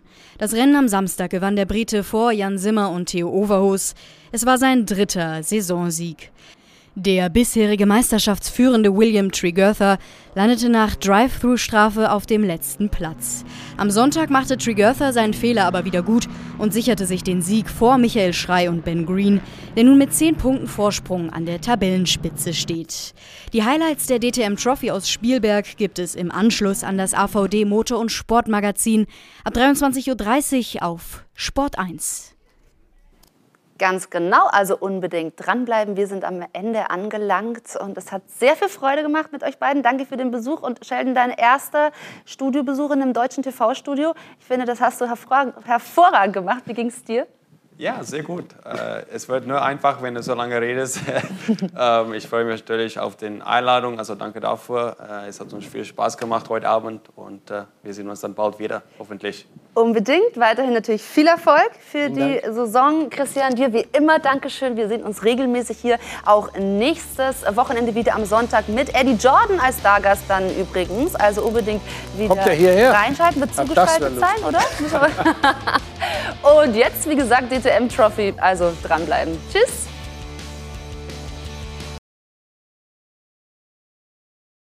Wieder live von Ihrem Toyota-Partner mit diesem Leasing-Auftakt. Der neue Toyota Jahreshybrid. Ab 179 Euro im Monat. Ohne Anzahlung. Seine Sicherheitsassistenten laufen mit. Und ja, ab ins Netz mit voller Konnektivität. Auch am Start die Toyota Team Deutschland Sondermodelle. Ohne Anzahlung geht's in die nächste Runde. Jetzt los sprinten zu Ihrem Toyota-Partner. Wusstest du, dass TK Maxx immer die besten Markendeals hat? Duftkerzen für alle, Sportoutfits, stylische Pieces für dein Zuhause, Designer-Handtasche, check, check, check. Bei TK Maxx findest du große Marken zu unglaublichen Preisen. Psst. im Onlineshop auf tkmaxx.de kannst du rund um die Uhr die besten Markendeals shoppen. TK Maxx, immer der bessere Deal im Store und online.